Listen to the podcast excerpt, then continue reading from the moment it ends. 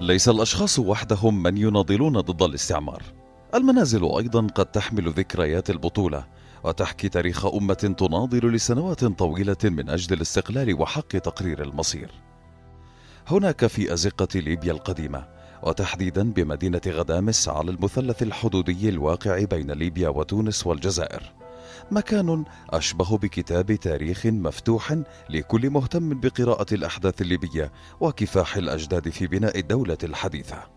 المناضل الليبي المهدي هيبة قاوم من هذا المنزل الأثري الخالد قوات الاحتلال الإيطالي وقضى ثمانين عاما في خدمة وطنه بحكمته وحنكته السياسية الطويلة. جدران المنزل العتيقة تشهد على ذكريات خالدة من النضال الوطني.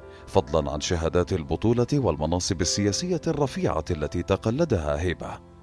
أبرزها توليه قائم مقام إقليم فزان التاريخي الواقع في الجنوب الغربي الليبي ومشاركته في لجنة الواحد والعشرين التي تفاوضت مع الأمم المتحدة لتوحيد الأقاليم الليبية منتصف القرن الماضي.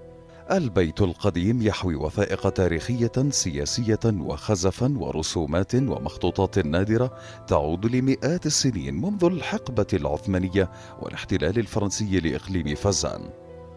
أسرة المناضل الليبي ما تزال تحتفظ بمقتنيات المنزل الثوري فيما يشبه المتحف الأهلي. فهل يتحول منزل المهدي هيبة إلى مزاد تاريخي ينقل ذكريات الأجداد إلى الأبناء والأحفاد؟